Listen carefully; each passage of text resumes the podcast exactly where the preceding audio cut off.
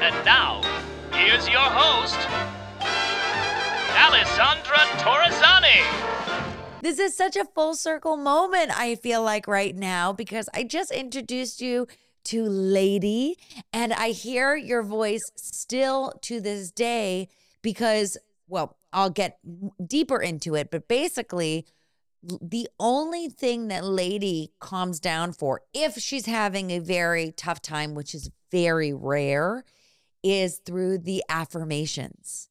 And it's so, I can't wait to teach everyone about what the affirmations were and what we did. But what was so wild was after I delivered, when I got in the car, our first car ride home, I was so panicked, her being in the car seat. I was freaking out. I was like, oh my gosh, she was uncomfortable. I'm like, did we do this right? And she just started screaming and wailing. And she wasn't wailing like that at the hospital. So I was really nervous. And I was like, oh my God, we don't have a sound machine on us. We don't have anything. What do I do? And I thought, I know what I need right now. I need to hear affirmations. Maybe that will help her. And we played those affirmations on repeat for 30 minutes. And the second the noise started and the sound started, she calmed down and relaxed. And she just stared at me, watching me while it was playing.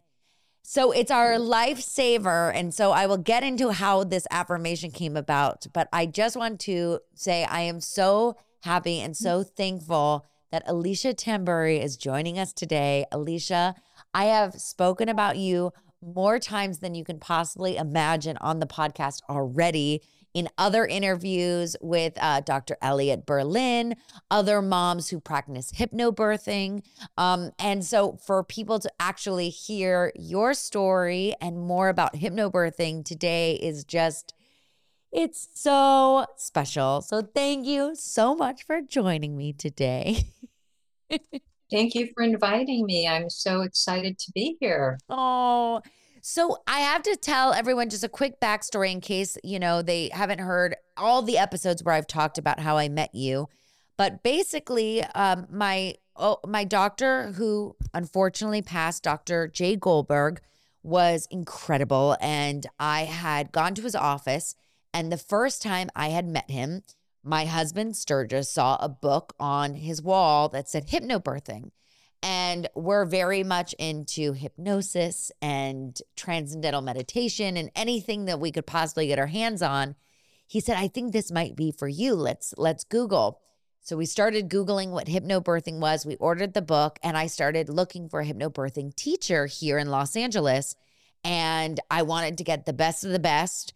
And your name came up in articles, in magazines, and I searched long and hard trying to get your information. I finally got a hold of you. I left a voice message. I was like, oh my God, I hope this is heard. Like, I need to start working and learning my hypnobirthing immediately. And lucky enough for me, it was you. And I took your incredible course.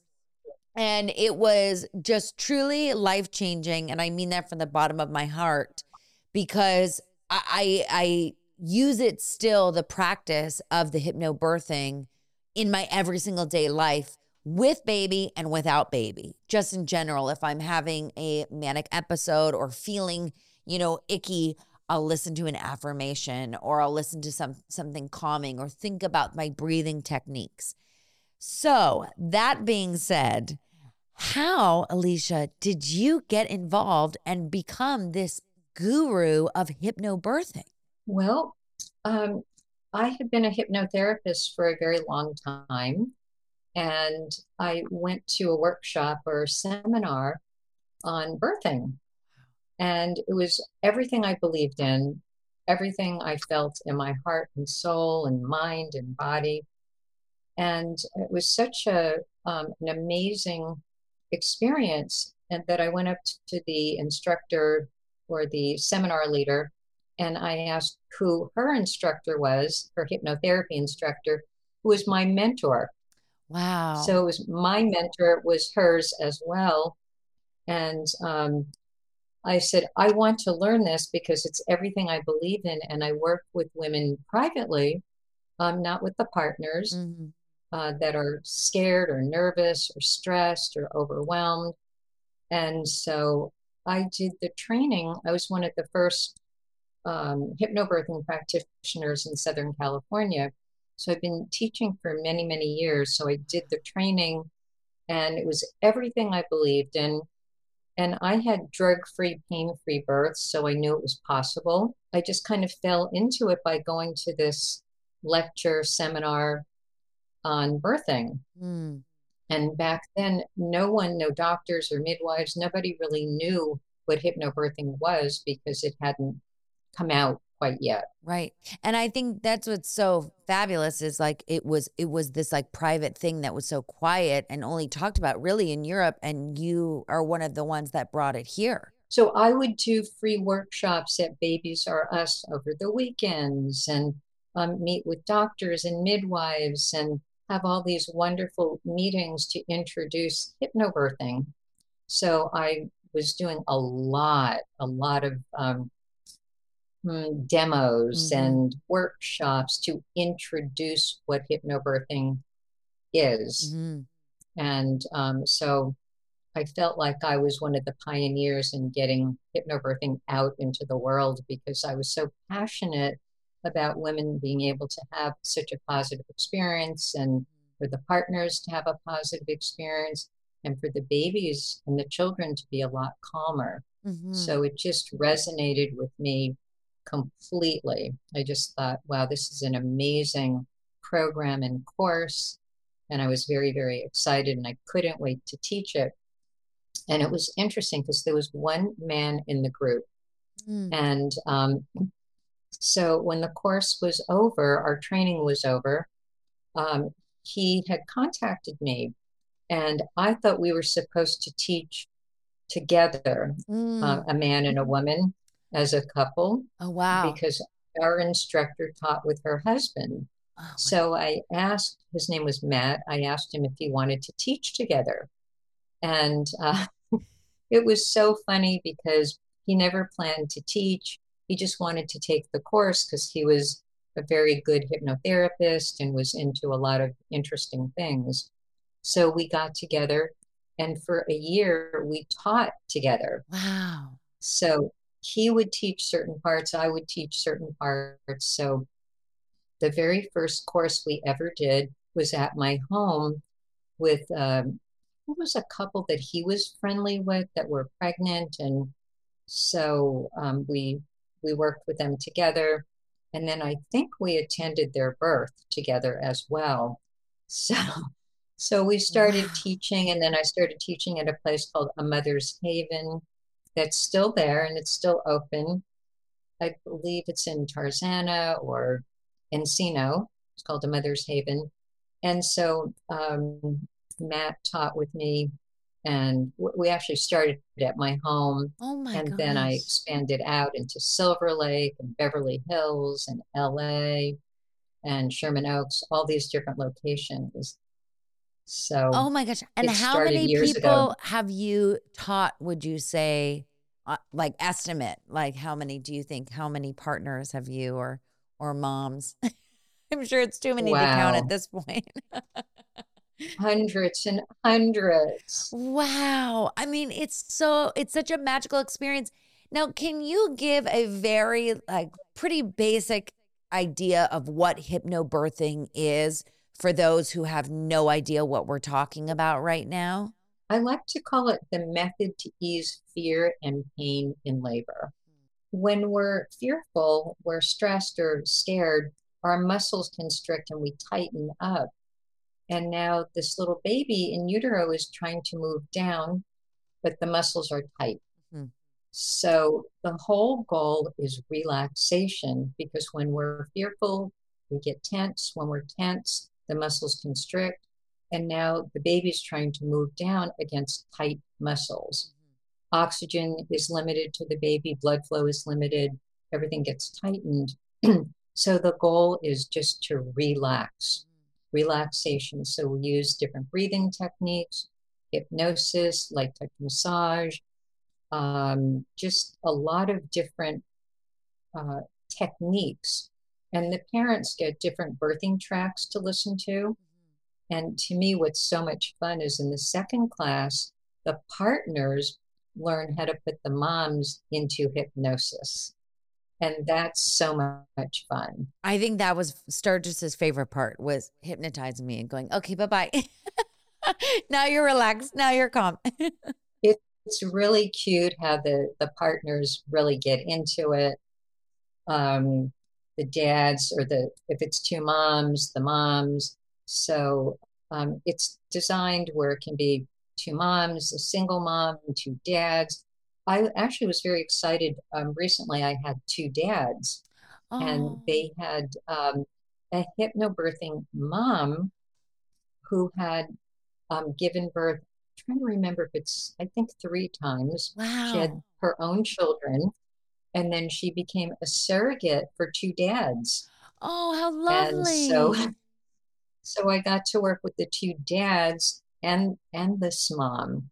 Oh, and wow. So they had, I know, I thought that was so lovely that, and the deal was she wouldn't accept any payment for being a surrogate. Oh my gosh.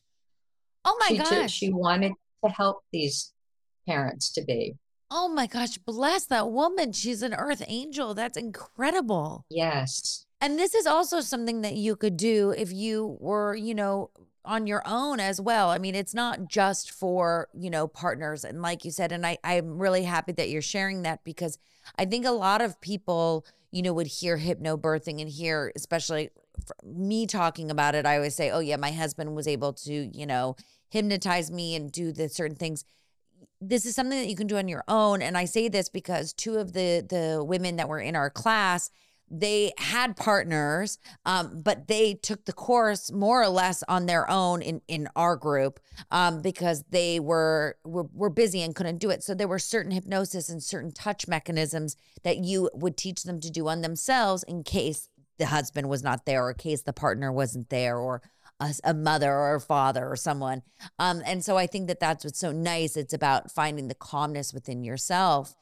The affirmations that I always talk about is, it's probably, 12 minutes, the affirmation sounds, right? I think that's what it was. And it helped me so much through my entire first trimester, second trimester, third trimester, and it has continued 4 months, 5 months, 6 months postpartum. It has helped me so much because it's my internal dialogue, and it was internally calming me down, especially living with the bipolar disorder, getting off my medication, and not being back on my medication since breastfeeding too. I wanted to wait till I finished breastfeeding. I've had to find other coping mechanisms and other tools and outlets to help me balance my brain, balance the chemicals. And it is absolutely mind-boggling to me that a hypnobirthing affirmation talking about breathing the baby down, one with the baby knows what to do, you release control, all these little things are helping me now in my life and continuing on. I cannot push it enough. And when I meet other hypnobirthing moms and we talk about affirmations, it's like, oh my gosh, you know what I'm talking about. You listen to the recordings too. You still do.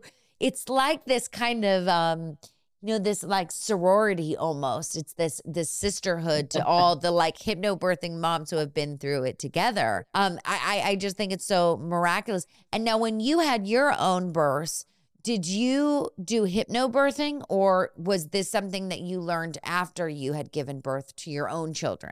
Well, there was no hypnobirthing back then. So one of my daughters on her next birthday, I can't believe this, is actually going to be 50. Oh my gosh, so, no way. So all they had back then was Lamaze. So I did a Lamaze class, but I know you and Sturgis, you and your husband are meditators, and I was also initiated into transcendental meditation as well. After that daughter, my first daughter was born, some friends watched her so that we could go and be initiated into transcendental meditation. Wow. And what was so exciting about that, my daughter, she was a baby, and she spoke very young, and she would say, "Mommy, meditate." And she would sit on my lap. Stop. And for 20 minutes, in the morning and the evening, and meditate. Wow. And she was the only child that was allowed into the meditation hall because she didn't make a sound. So coming back to your original question, I used more of meditation because there was no hypnobirthing back then. So hypnobirthing has been around for over 25 years now, but it was not available way back when I had my children. They were born in, I'm guessing now, 73 and 75. Wow. So there was no hypnobirthing back then. So the fact that I could have such beautiful births. Right. And the second birth was less than 2.5 hours.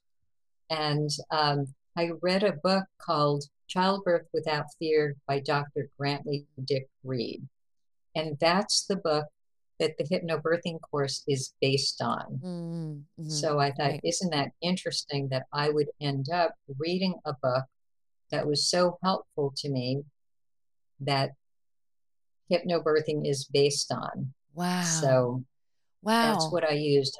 I used hypnosis, my own hypnosis, my own meditation.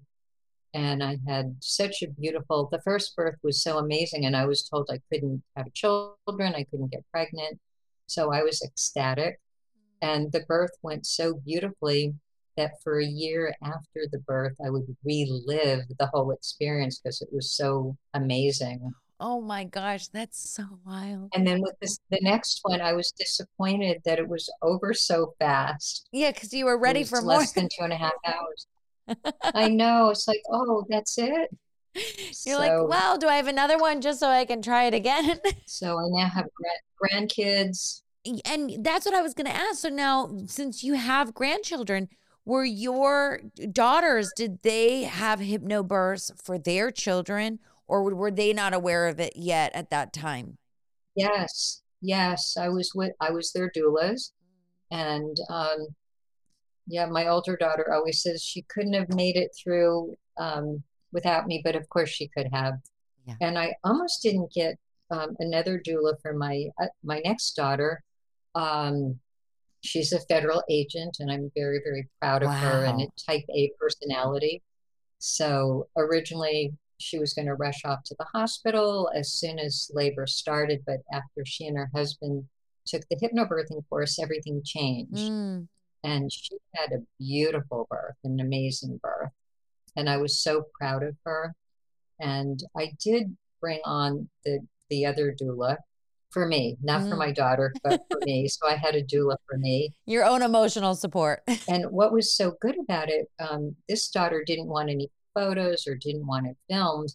And my son-in-law said to Malena, the other doula, to film the birth. Mm. So she filmed the birth, which my daughter did not want any photos or any filming. And then the next day, when I talked to her, she said, "Mom, did Malena film the birth?" And I said, "Yes." And I thought, "Oh no."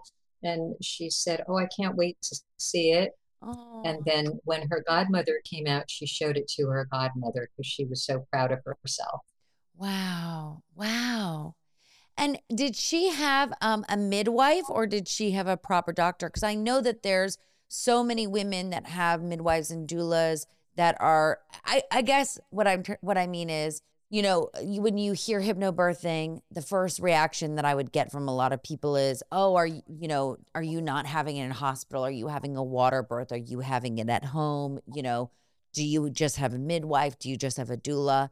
And for me, it was, I had, you know, the Cedars-Sinai hospital, and I also had my hypnobirthing. You know, I think I did the best of both worlds. But what about your daughter? Did she decide to have it at home, like with her midwife, and not go the traditional route as well? Or did she do both? She was pretty much leaving it up to me because she knew this was my field of expertise. Right. And so while I was in the process of looking for different midwives and talking to different midwives, they were all so wonderful about wanting to support her. Come to find out that she was doing having a midwife because of me. So I said, what do you really want? And she said, whatever you think. So long story short, I got her a wonderful hypnobirthing doctor. Mm-hmm. And I love Cedars-Sinai. They're very hypnobirthing friendly. Very. And she loved the doctor and he was wonderful. And so she had a great birth, and she was also very happy with her prenatal visits, because he would see her on a Saturday because she has a government car. So she couldn't really travel much during the work week. So he would open up the office on Saturday. So she got to be with the celebrities. She was with one of the Kardashians. Oh my gosh. In the waiting room, and seeing different other celebs that would come in either through the back door. Oh, that is so funny. Oh my God. That's fabulous. So she had an amazing birth, and I was so proud of her.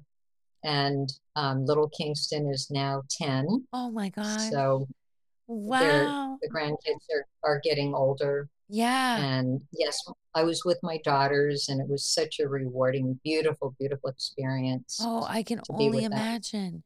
Is it so fun for you? And also, it must be kind of sad too that I feel such a connection to you, and you have helped me so much because of you and Dr. Berlin. You helped so much prepare me for my birth after the passing of Dr. Goldberg, especially of helping me find, a doctor who could help deliver, within 2 weeks, and all these wonderful things. And you and Dr. Berlin, I just trusted so much to really have my back. And I can't thank you enough for that, because I felt so protected, and I felt so secure, and I felt so sure of what I wanted my birth to be, and allowing to let go at the same time, no matter what happened.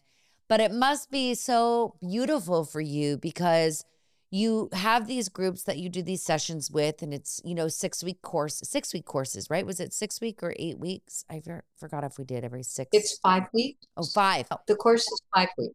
So you do these courses, and you meet these new couples or singles or whomever it may be. You must feel so connected to them, which is so lovely, because you're part of this process with them. And it's like this whole story. But it must be sad if you don't keep in touch with them afterwards, because you're like, wait, but what happened? It's very exciting to be able to watch the families grow. Yeah. And the next baby, they come back and they'll take the course again, or they'll do a private class. This evening, I'm getting to see my friend Malena, who had the hypnobirthing twins last December. So I love seeing the twins. So she birthed vaginally, and they're beautiful little children, a little boy, a little girl, and they'll be a year in December. Wow. So we also did a fertility session. I'm also a hypnotherapist as well. Wow. What does that mean with the fertility? How do you do that? So any of the parents that are challenged with getting pregnant, I work with fertility. Wow. So I didn't know that. That's great. Yes. And it's really exciting. And I would say 95% of all the parents that I've worked with have children now. So I'm ecstatic and very happy. I love working with fertility, because then they get pregnant. Then they're in the hypnobirthing course. They usually do a private as well. And then quite often I'm at the birth. So in my current class, there's a lovely woman and her partner. So we worked together on some different things. And then she decided it was time to find her life partner. Yeah. And so we worked on that. And she's now engaged to be married. Oh my gosh. And Alisha, the matchmaker. Yep. It was again, so phenomenal and so exciting. That is one of my other favorite things to do, is to find a partner for someone, for a man or a woman. And so I got an email saying, do you want to come to the wedding? And then next was, I'm pregnant, and now they're in the hypnobirthing course. Oh my gosh, how lovely. Oh my gosh. It goes full circle. And there's also in this current course, There's a single mom who's pregnant with twins. Oh. So, and she's in, I believe, in Georgia. Uh-huh. So I have some people that are on the East Coast, people in LA, people all over the US, which is really kind of exciting. That's so special. I don't think that people can even, I mean, I know that there are some people that understand, but truly it is very hard to wrap your head around the power that the mind really, truly does have.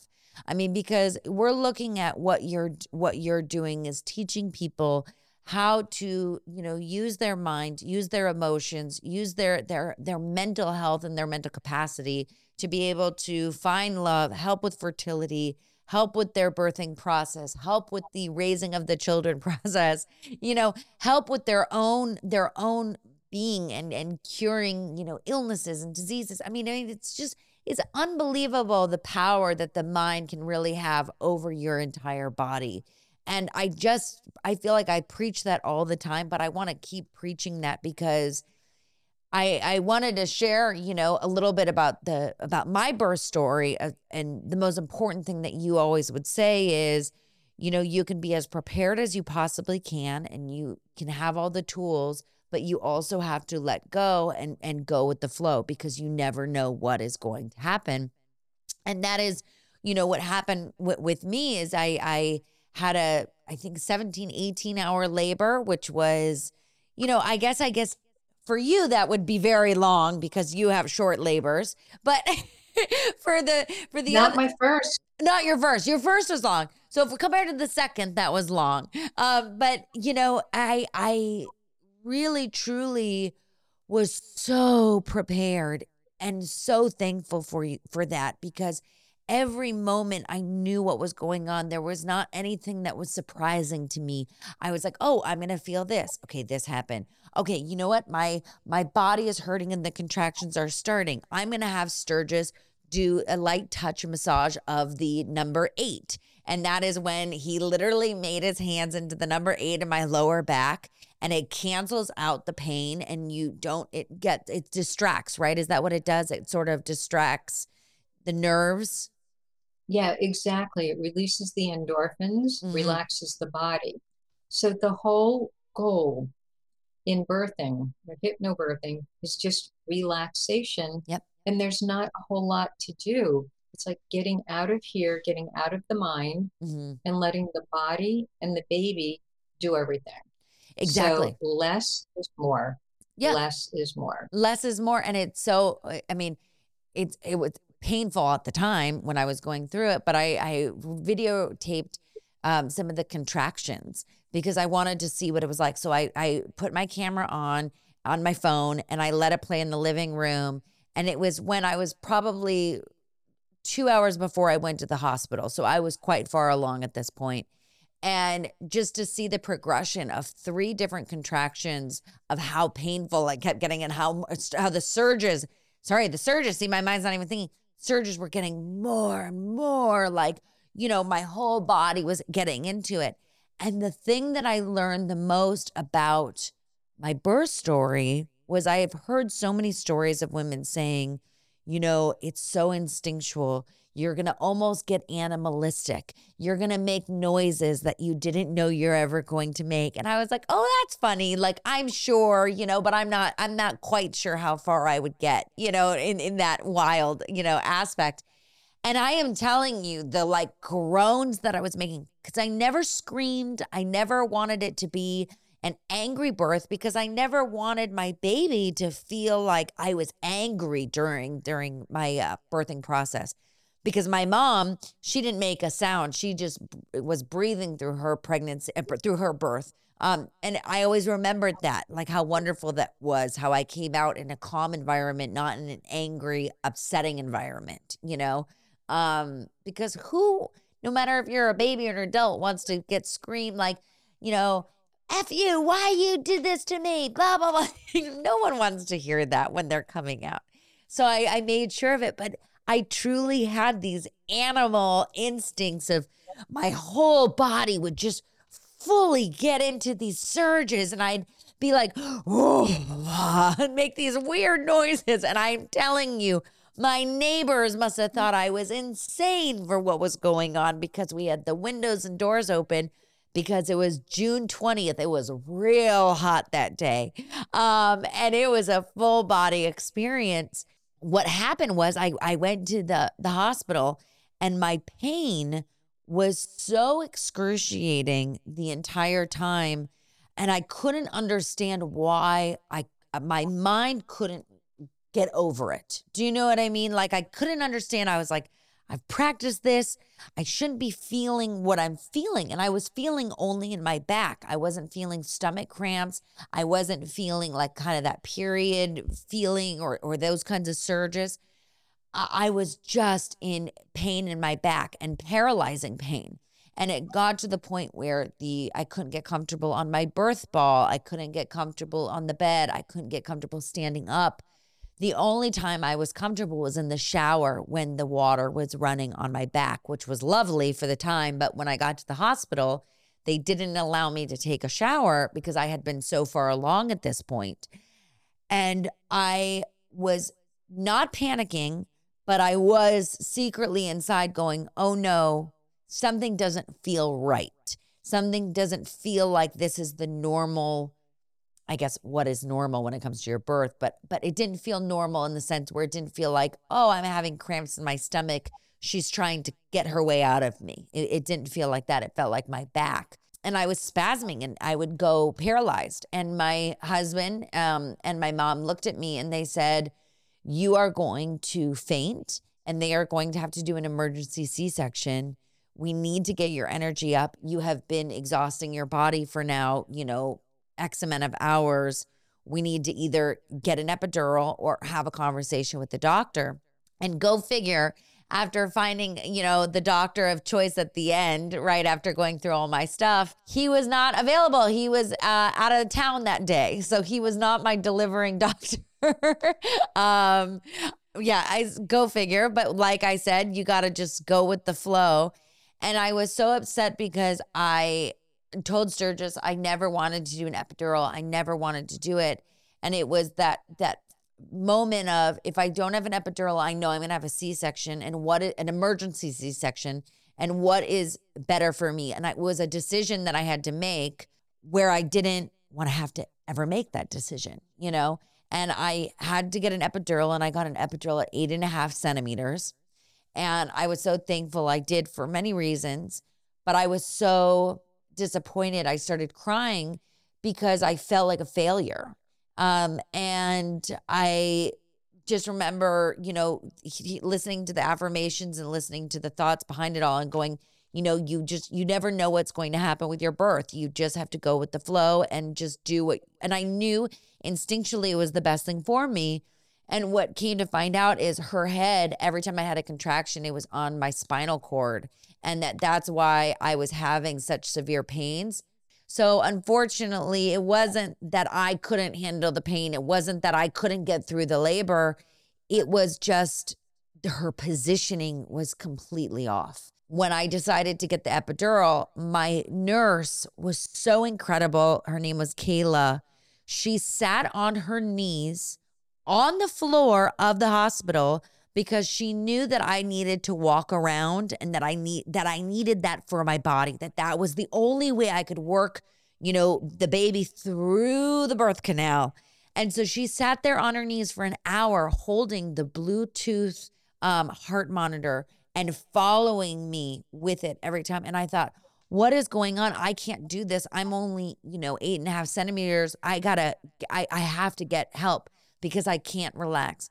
And as soon as I had the epidural, the first thing that I did was I went into transcendental meditation, and I went into a full meditation because it was the first time in like 14 hours that I finally was able to just breathe.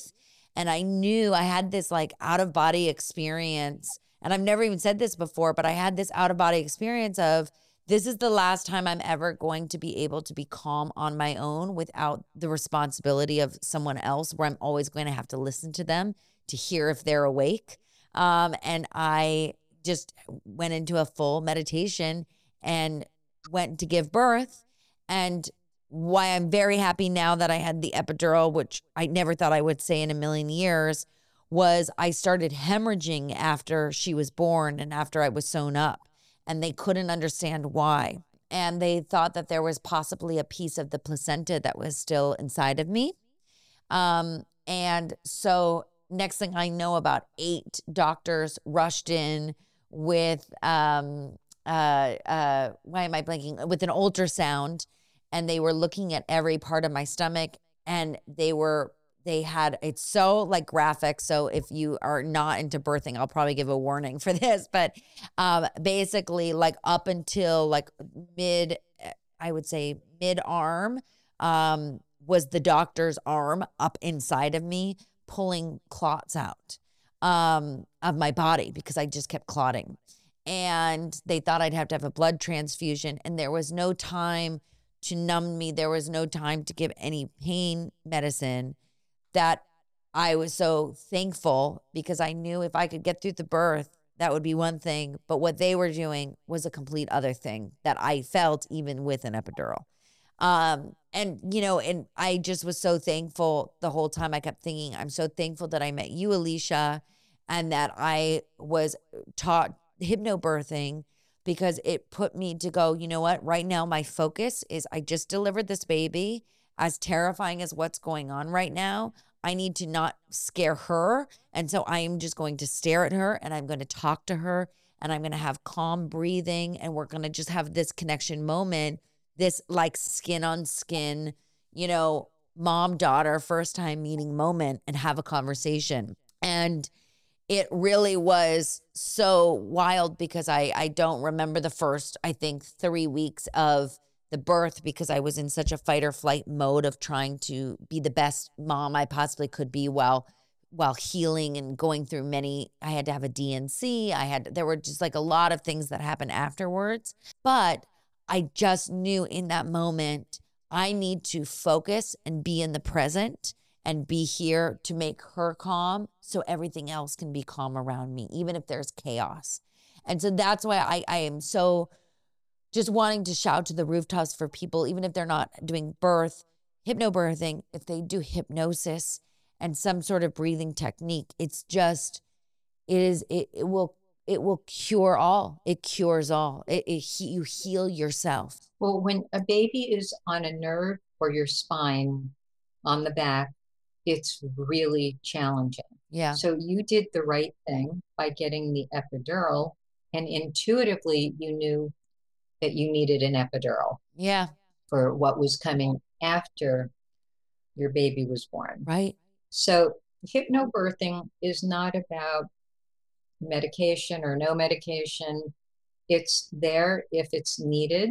Mm-hmm. And no one, in my opinion, gives birth incorrectly. Right. So if a mom needs an induction or an epidural or a cesarean, if it's necessary, the health and well-being of mother and baby always comes first. Right.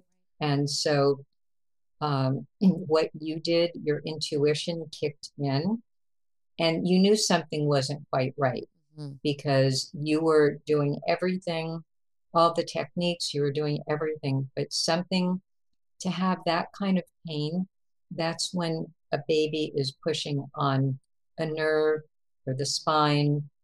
And sometimes laying over the birth ball will move the baby off the back. In my opinion, again, where someone gives birth is up to them, wherever they feel safest and the happiest.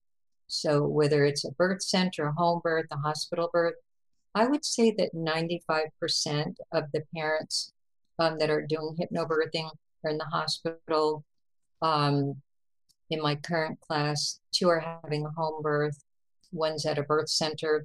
So it's always different. Mm-hmm. So what I love about hypnobirthing, it'll work for home birth, a hospital birth, a birth center birth, combination with the doula, without a doula, 2 mommies, a single mom. It works regardless. It's designed to work no matter what. And it's not about having a medication or not having a medication, mm-hmm. because to have a positive experience and safety of mother and baby is the most important. And so you ended up having a phenomenal birth. Then it got very intense. Then it was taken care of. And then you had a beautiful experience connecting with your daughter and really focusing on her well-being. Because so often mothers will say, well, I went through this and this and this. And I'm thinking, so did the baby. Yeah. So if mom's going through something, so is the baby. Yeah. So the fact that you made that decision to bring her into a calm, loving environment in your arms, in Sturgis's arms, is an indication of what a caring, conscious parent you are. Right. And how much you wanted her to feel safe and happy. Right. And that's all I wanted. That's why she's so happy. That's why she's such a calm little one. She's so happy and she's so calm, and it's so true. And I think that it's so scary, right? Because you're just like, oh my God, am I doing the right thing? Am I doing the wrong thing? What is it? But it didn't matter at the time, because I just was like, I'm just going to focus. If I don't want the pain to get worse. And I know that if it gets worse, when I deliver her and that moment comes where they go, okay, breathe her out, I won't be able to do it. And I will be in so much pain that I wouldn't be able to focus on her, and I just wanted to make sure that she was the happiest that she possibly could be, and how it was. And I have to say, it was so, this is my like little woo-woo, spiritual moment for you that I shared on Dr. Berlin's podcast when I was talking about my birth story. But the moment before I breathed out baby, the doctor came in who was on call, and she said, okay, this could take, maybe 2 hours, but we're going to start pushing. You're 10 centimeters dilated. It's time to go. And I was so lucky. I came in at the right time where they gave me the VIP, super fancy room number 2 or 1. I forgot what it was, at Cedars, floor to ceiling windows, gorgeous view of the Hollywood sign and all of the beautiful homes in the hills. It was incredible. And it was evening. It was 3 in the morning. So that everything was glistening and beautiful. And she goes, okay, well, it's time to push the baby out. And as she said that, all the electric shades in the hospital room started going up and down, on their own, and no one was near it. And every nurse, there were 2 doctors in the room. They stopped. My mom, Sturgis, all of us, we looked and we go, oh my gosh. And the doctor turns to me and she goes, my dad comes to me through electricity as a spirit. And I said, my grandmother and my great aunt, they come to me through electricity.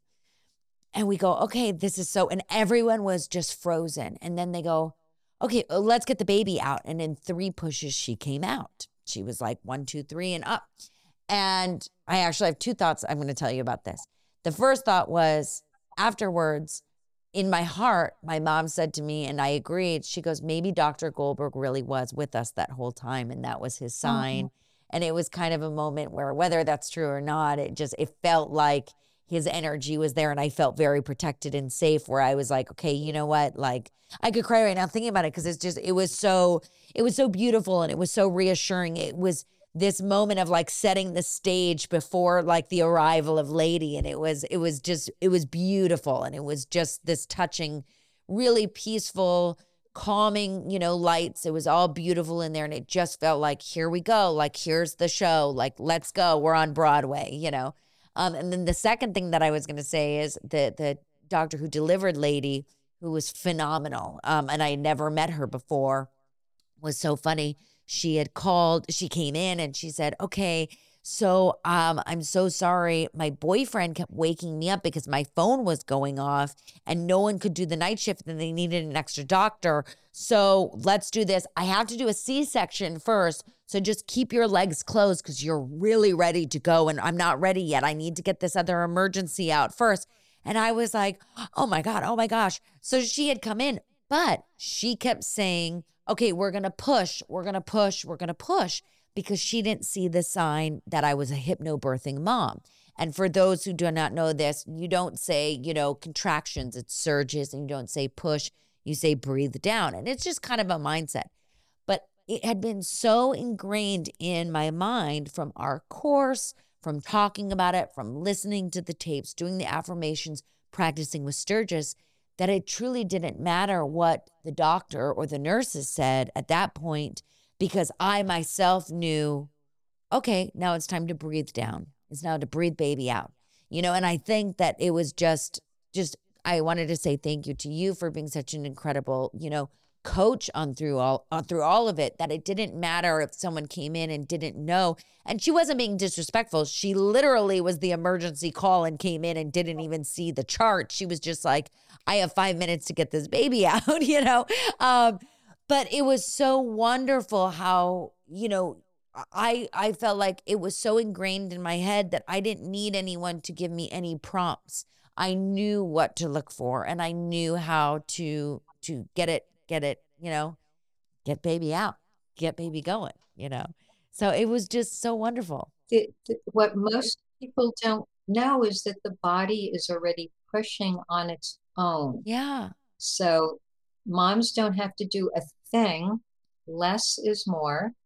Yeah. The mom, the body, and the baby are doing all the work. So less, doing nothing, is extremely helpful. Yeah. And just loose and limp and relaxed, going into hypnosis or meditation, that's all we need. Because your body, mothers' bodies in labor, are already pushing on their own. The right. Muscles are pushing, the baby is assisting. So mother and baby's bodies together are working together for a beautiful birth. The babies know what to do. It was so beautiful. And it was, you know, really touching afterwards in the postpartum recovery room. There was, you know, after 24 hours, I kind of walked around the room, like the hall one time with Sturgis. I was in such incredible pain, like from the bleeding and the stitching and all this, that I was like, okay, but I need to exercise. They told me I needed to walk around, you know. And I was, unfortunately, I had to have a Pitocin drip afterwards to get the uterus back up. And it was a lot. It was I would say after postpartum was way worse than the birth. That was a breeze compared to it. But it was really touching. There was another couple that was in the recovery, and we had ran into them walking through the hall, doing our steps. And she was very upset because she had to have an emergency C-section, and she had planned to have a hypnobirth. And she was given, had to be induced. She was given the Pitocin. Then they said, oh, we can't deliver the baby. You're going to have an emergency C-section. The heart rate is dropping. Everything that she had said she wasn't going to do, and everything that she learned from, you know, her teacher, you know, of what you should be prepared for, you know, kind of went out the window. And she had this really heavy heart about her and a heavy energy, like she had failed. And I just remember you always saying, you know, own your birth story, or own your birth story. It's unique to who you are, and it's what makes it special. And I told her, I said, you know, I'm a hypnobirthing mom too. I was like, mine did not go as expected. I never wanted to do an epidural. In fact, for a whole podcast season, I talked about how I was never going to get an epidural. I was not that mom, all this stuff. And then here I was, I ended up getting an epidural, and I was very disappointed in myself, you know, during that moment. But how grateful I was, because look at the outcome of what happened. And I said to her, I said, you know, you can't control what happened. You know, you can only put your best foot forward, and you have to own it, because your baby is here. Your baby is healthy. It's happy, and it needs its mom, and you need to get yourself together and just own it, because it makes you who you are, and it's fabulous. And I was like, and it's, you know, you may have another baby, and you can do that one, you know, without the epidural, you know, you can do that one however way. And it just was a reminder to me that, wow, here we are. We both gave birth on the same day, and we're both feeling this exact same feeling of kind of this defeat.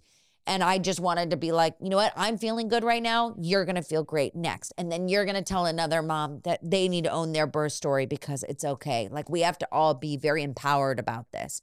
So I thank you so much for teaching me that, because I truly felt like prepared And no matter what the world threw at me at that moment, I knew I was going to be able to get through it and thrive at it because I was there. My new role was to be a mom, and I was going to do it the best that I possibly could.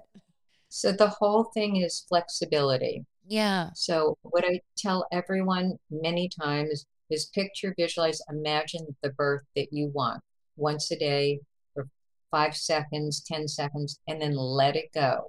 Mm-hmm. We have to be flexible and go with the flow. The babies and the divine have a lot to do with the process. So the more accepting we are, the more relaxed we are, the calmer we are. Like you started to go with the flow mm-hmm. and handle things differently than you expected because you realized now is the time to make some very positive, effective decisions. Yep. So nothing was done to you. You were able to make educated decisions on what's best for you and your baby. Yeah. And you ended up being just fine, and your baby is precious and in perfect health, and your husband, who was such a great support to you during labor, because the dads get to learn how to assist the moms and put the moms into hypnosis and keep them calm. And what's so beautiful is how Sturgis was massaging you. Well, and that was the whole, I mean, we look back at the, I was like laughing about it the other day, looking back at the massage as he's here. I'm talking about the massage of how you did the crazy eights on me. And you look back at the video and it's so funny to look at because everyone's like, what is he doing to her back? Like as I'm walking and like waddling, you know, with no shirt on, I've got my granny panties on. He's like, doing this crazy eight thing on my back, but truly it was so, it was able to get me through to the next step. Like every surge that I went through, things like that were able to help. And I think that that's what I want to also share with the audience is how incredible it is, not only for me as the mother, but how important it was for him that he felt so prepared and that he felt like he could make any decision, say for knock on wood, God forbid, I wasn't aware and wasn't able to make a decision. He was able to do it because he felt prepared. It wasn't just for the mom. It wasn't just for the one giving birth. It's also for the other ones there. And we also had my mom read, you know, because my mom acted as my doula and she read the hypnobirthing book. And then I had a whole, you know, packet of all the information that we went through. And I kind of taught her about that. I taught her about tapping because we did the tapping exercises as well. And, you know, so it's about making it, broadening it, just not just to you as the individual, but those amongst you in the community, you know, in your little community and going through with it. And it's truly has continued to help me through this moment.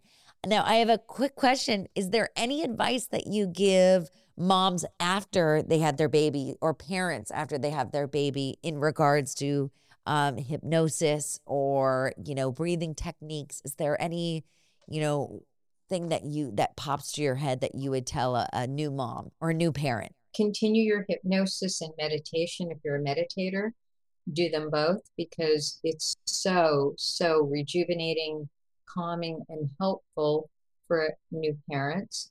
And babies love it. Yeah. So they can meditate on you. You can hold them.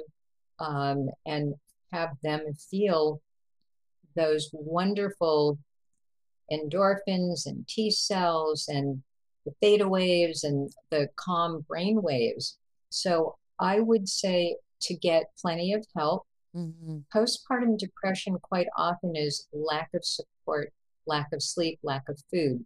So the more help a new mom gets, the better. With food and rest and the house and everything, that's one of the most important things, that she's getting support. So it's not a luxury to have people come and massage you and feed you and take care of you, because moms' jobs, new moms, are to feed the baby, hold the baby, love the baby, eat, sleep, drink, more. Yeah. Because if you're breastfeeding, you need more calories, more fat, like almonds and avocado, and more fluids. Yep. So moms need the pressure taken off And also I would recommend, when the time is right and you and your partner feel like, you know what, it'd be nice to go out, just the two of us, for an hour. Mm-hmm. So sometimes having a couple, a date mm-hmm. for just an hour, a short time, or whenever parents are ready, it's really nice. And then as the baby's getting older, to maybe every couple of weeks to have a date night, and for you to have things that replenish your energy and absolutely. your well-being. Absolutely. So the more things that are assisting in the healing, the better mother you can be, the happier your child is, the happier your relationship is. So with the parents. So calm parents, calm baby, happy parents. So the calmer we are, the calmer baby is. And that's putting out the foundation for your child for the rest of her life. Right, right. So the way you were during your pregnancy, the positive energy and how supportive you are, and your husband, very, very involved, that creates a very stable, happy child. Mm-hmm. So as she's growing, the techniques that you've learned, plus being meditators and using hypnosis, that can be passed on to your daughter. So as I shared earlier, my first child would love me to meditate and say, "Mommy, meditate," and sit on my lap while I was meditating. Yeah, that's so sweet. Continue doing your hypnosis. I had a phone call from a dad a couple years ago who said, it's 2 years after their baby was born, he said, "I'm still listening to the Rainbow Relaxation birthing track." Oh, I love the Rainbow Relaxation. Oh. And so this is a dad. And he said, "Is it okay that I'm still listening to it?" I said, "Absolutely." And then he said, "Well, maybe I should do a hypnosis session for myself that's recorded so I can listen to something that's not about birthing." So we did, but I loved that for 2 years he did it after the birth.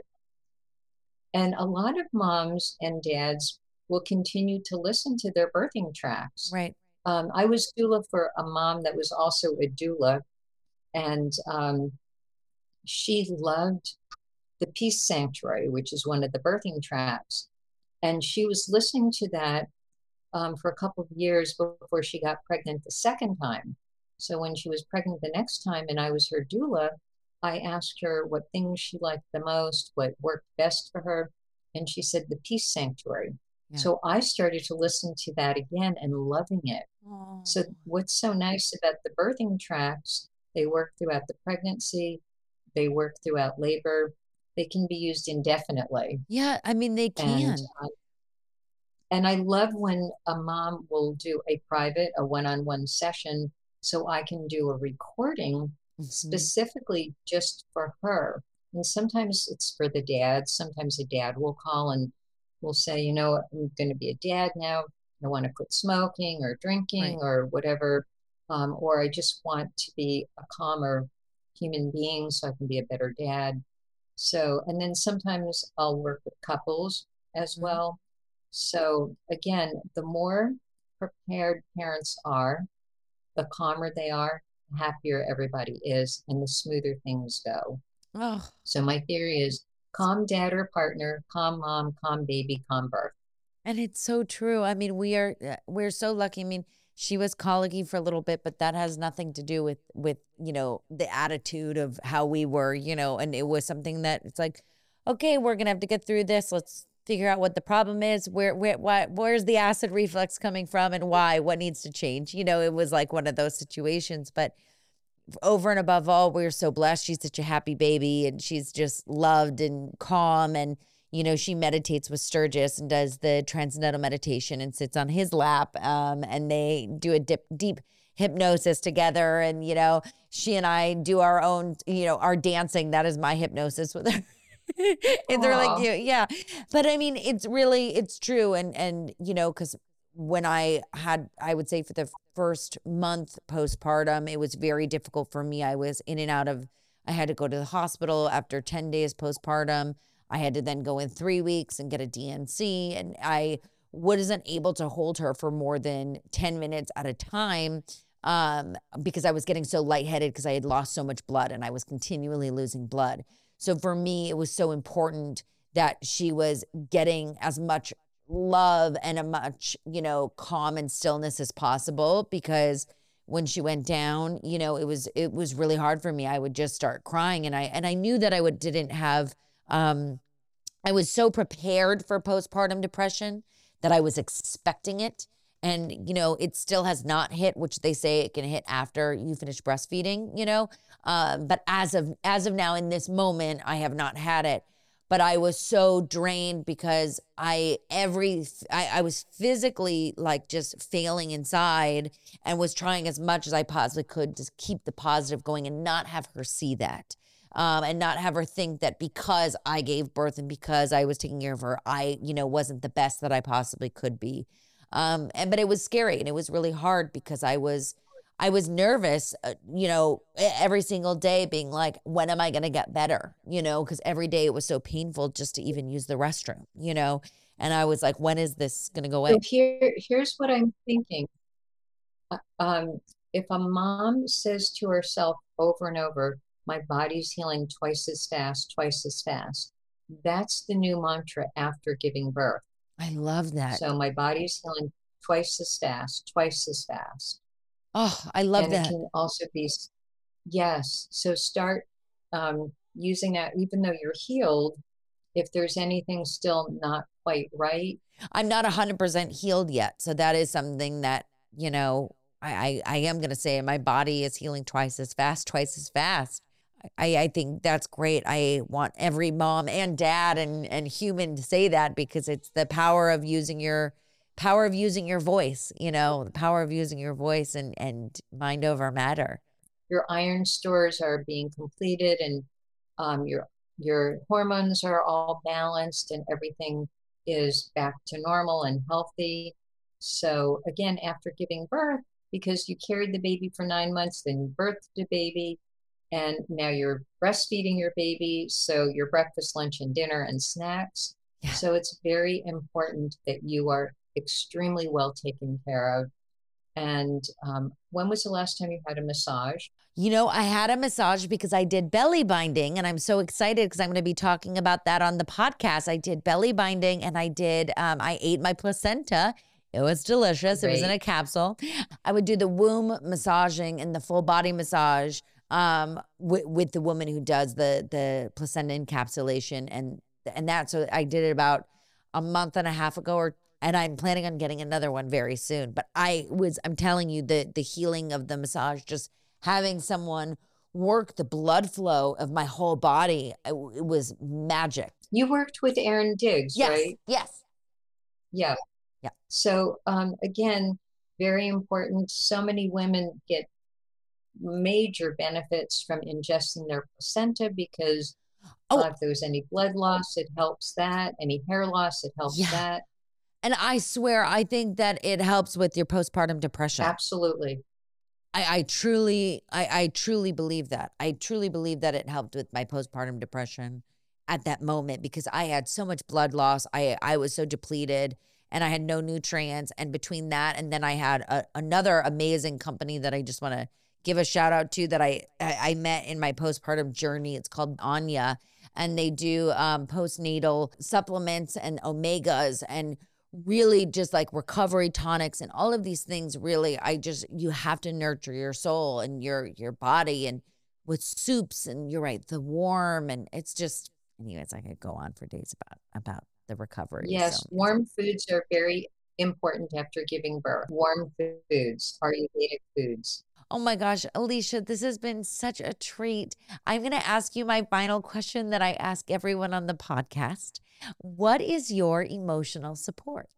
I'm a Kundalini yogi, so I love my yoga classes. I'm a yoga teacher, but I'm not teaching right now. So I'm passionate about doing yoga, so I never miss my Kundalini classes. Meditation, hypnosis, spending a lot of time with my family. Yeah. I'm extremely close with my family. with my daughters, my son-in-laws, and my grandsons, my grandkids. Last week, my older grandson and his girlfriend took me to dinner at Follow Your Heart. Oh my gosh, cute! He picked up the tab. My grandson picked up the tab. Oh my gosh. So lovely. I know. Oh my gosh, that's so sweet. I know, family is the most important, right? I mean, it really puts everything into perspective on just life and everything that's going on around, just the importance of getting your support from friends your family. And family. Yeah. Chosen family. Family. Yeah, chosen family. I love that. Oh my goodness. Well, thank you, Alisha.